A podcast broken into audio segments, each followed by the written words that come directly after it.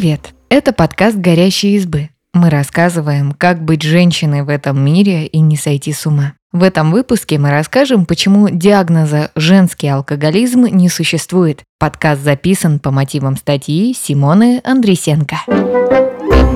В России понятие «женский алкоголизм» знакомо многим. Оно распространено не только в быту. Часто на сайтах клиник предложены отдельные услуги по лечению именно женской зависимости. Узнали у врачей-наркологов, почему женского алкоголизма не существует и влияет ли как-то пол на формирование зависимости и избавление от нее. А также спросили у женщин, которые столкнулись с алкогольной зависимостью, что они думают о таком понятии.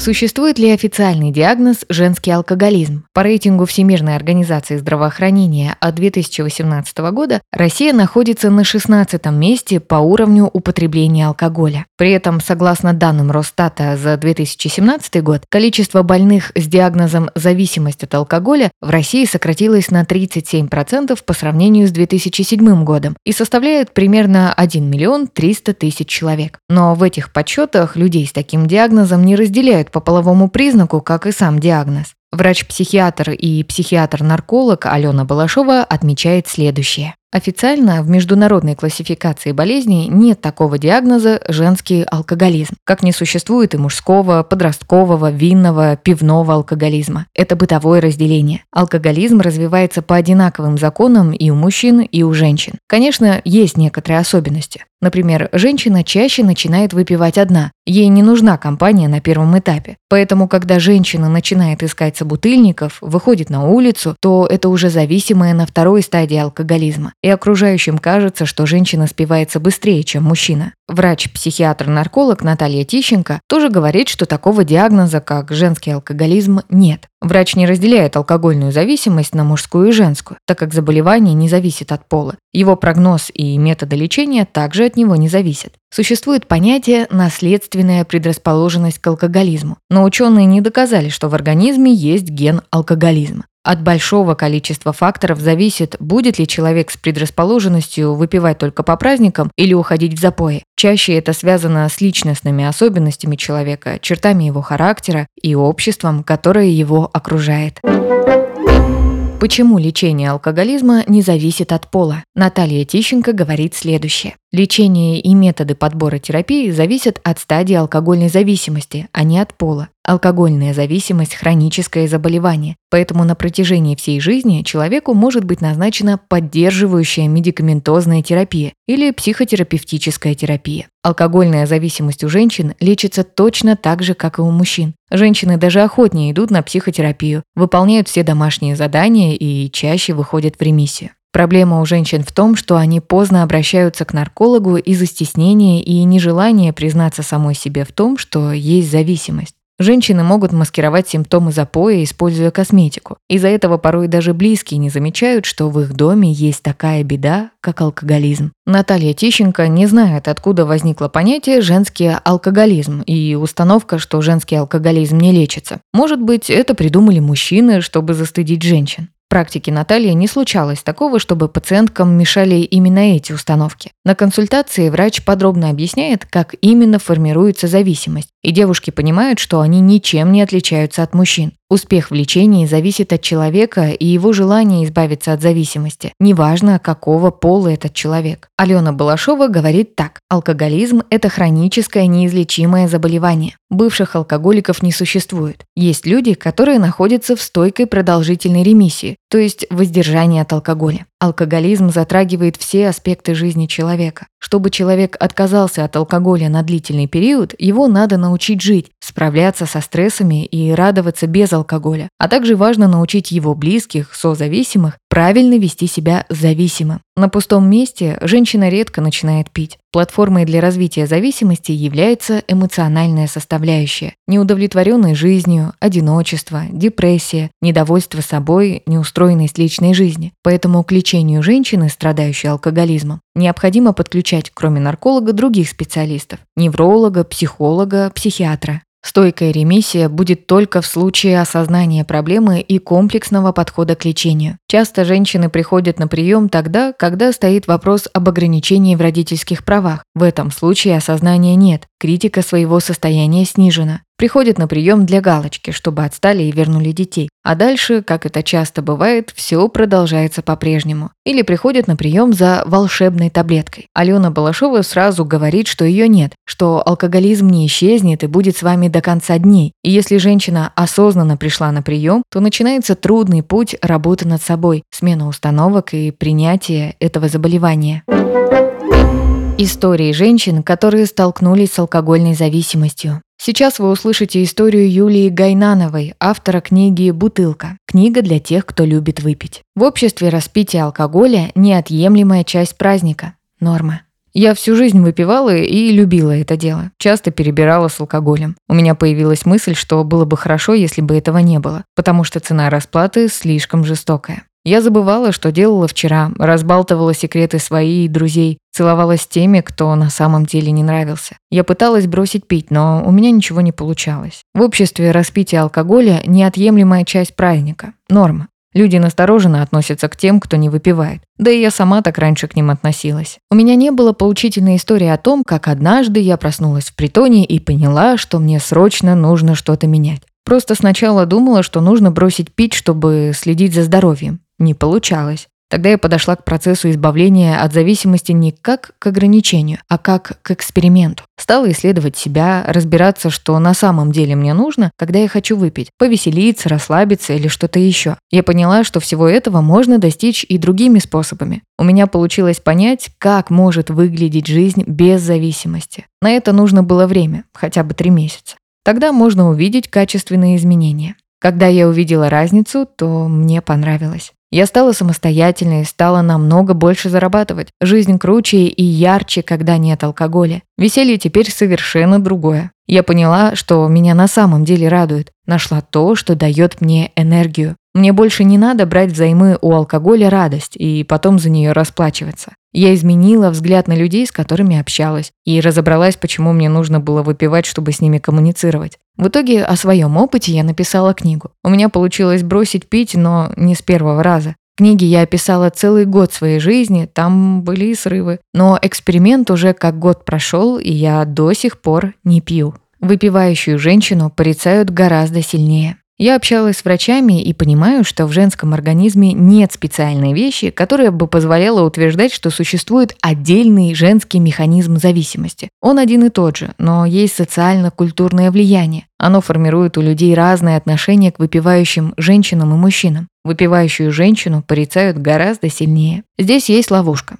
Если ты не пьешь, ты странная и неинтересная зожница, а если перебираешь, то получаешь резкое осуждение. Женский алкоголизм осуждают сильнее, поэтому, мне кажется, женщины чаще скрывают свое состояние. Неважно, ежедневно это бокал вина или бутылка водки. Если мы представим выпивающих мужчину и женщину, которые понимают свое состояние и хотят от него избавиться, то мужчина просто пойдет и будет с этим бороться. А женщине еще нужно преодолеть барьер «женский алкоголизм не лечится». Чтобы преодолеть зависимость, человеку нужно провести огромную внутреннюю работу. В принципе, я и книгу писала для того, чтобы их вдохновить на то, что можно изменить ситуацию и бороться с зависимостью. От того, что у вас есть грудь или пенис, вам не нужно по-другому относиться к зависимости. Я считаю себя феминисткой. Мне повезло, что в моем окружении нет жестких традиционалистов. Конечно, когда я преодолевала зависимость, сталкивалась с большим количеством сложностей. Но, к счастью, ни одна из них не касалась моего гендера. Я не думала, что женский алкоголизм не лечится. После выхода книги я была готова к тому, что на меня обрушится критика, мол, я такая сякая, нехорошая. Но многие женщины писали, что книга им очень отзывается. Я думала, это будет неинтересно мужчинам, потому что это женская история и женский взгляд. Много моментов, которые касаются преимущественно женщин. Например, про воспитание детей. Но удивление удивление, мужчинам тоже понравилось. Эти мысли оказались им близки. Это еще раз подтверждает, что гендерные стереотипы не работают. Здоровье и качество жизни волнуют всех, независимо от пола, возраста или ориентации. От того, что у вас есть грудь или пенис, вам не нужно по-другому относиться к зависимости.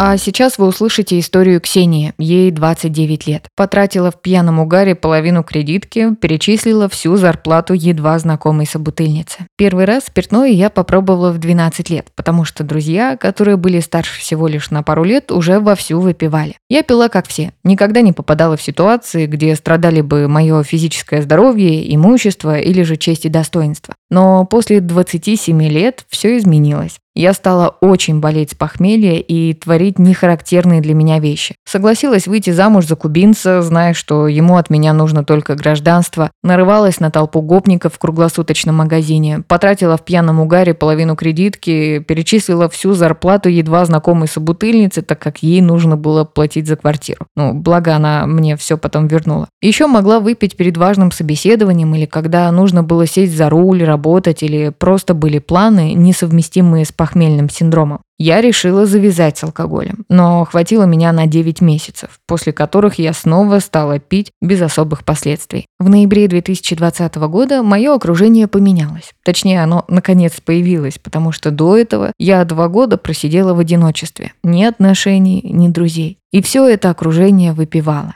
Я стала пить с ними, безумно боясь потерять этих людей. В апреле 2021 года я провела небольшой анализ и поняла, что на протяжении полугода употребляю алкоголь стабильно 2-3 раза в неделю. Я снова решила бросить пить, но в ближайшую пятницу оказалась с подругой в клубе. И все по новой. Пила я, сколько себя помню, до потери пульса. Стоило одной капли спиртного попасть мне в рот, и я не останавливалась, пока мне не становилось плохо физически. Уже сейчас я знаю, что это называется вторичное патологическое влечение состояние. Нужно было предпринимать какие-то действия, чтобы остановиться. В июне 2021 года нас перевели на удаленную работу. Тогда же я познакомилась с одним молодым человеком, отношения с которым складывались, ну, не самым лучшим образом. Чтобы забыться, я стала пить. Удаленка способствовала тому, что пить я могла уже каждый день. Кстати, тот молодой человек недвусмысленно намекал мне на то, что если я хочу быть с ним, мне нужно бросить, так как трезвый он меня практически не видел. Я пообещала ему бросить, но не продержалась и недели. После этого он бросил меня. Я впала в безумную истерику и пила двое суток подряд. К концу вторых суток приняла решение ехать в наркологическую клинику. Нужно было предпринимать какие-то действия, чтобы остановиться. Формальностями занималась моя подруга, которая наблюдала и мою истерику, и мой запой.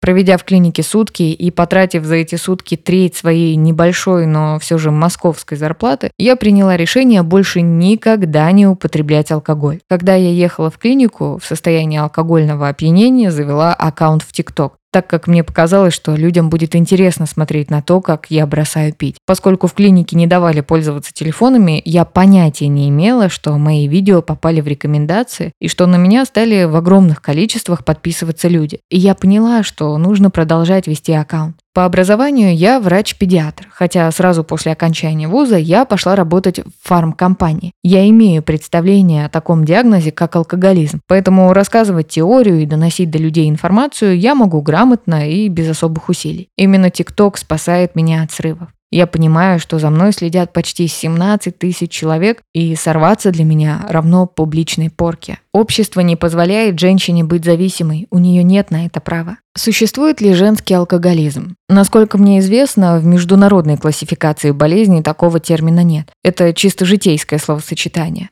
Что касается утверждения «женский алкоголизм не лечится», меня от него дико бомбит. С точки зрения наркологии вылечить алкоголизм действительно невозможно. Бывает только длительная ремиссия, иногда длиной в жизнь. Но нет никакой привязки к полу. Мне очень часто пишут о женском алкоголизме в комментариях. Я слышу об этом от знакомых, друзей и родственников. Пишут, что он не лечится, что женский алкоголизм страшнее мужского. Как врач могу сказать, что да, действительно, женщины физиологически отличаются от мужчин. Процессы метаболизма алкоголя у женщин проходят по-другому, но на факт излечения эти особенности не влияют. Женский алкоголизм более стигматизирован. Женщины до последнего скрывают свою проблему, ведь мало кто из мужчин готов терпеть женские запои и поездки в наркологичку. В отличие от женщин, многим из которых можно выдать медали созависимости. Общество не позволяет женщине быть зависимой. У нее нет на это права. При этом именно признание проблемы является базисом излечения. Получается, что женщины обращаются за квалифицированной помощью уже тогда, когда скрывать проблему невозможно, тем самым теряя время и сильно ухудшая прогноз длительности ремиссии. Что с этим делать? Я считаю, что нужно перестать делить алкоголизм на женский и мужской, как бы мы ни отличались друг от друга физиологией, и каким-то образом доносить это до людей.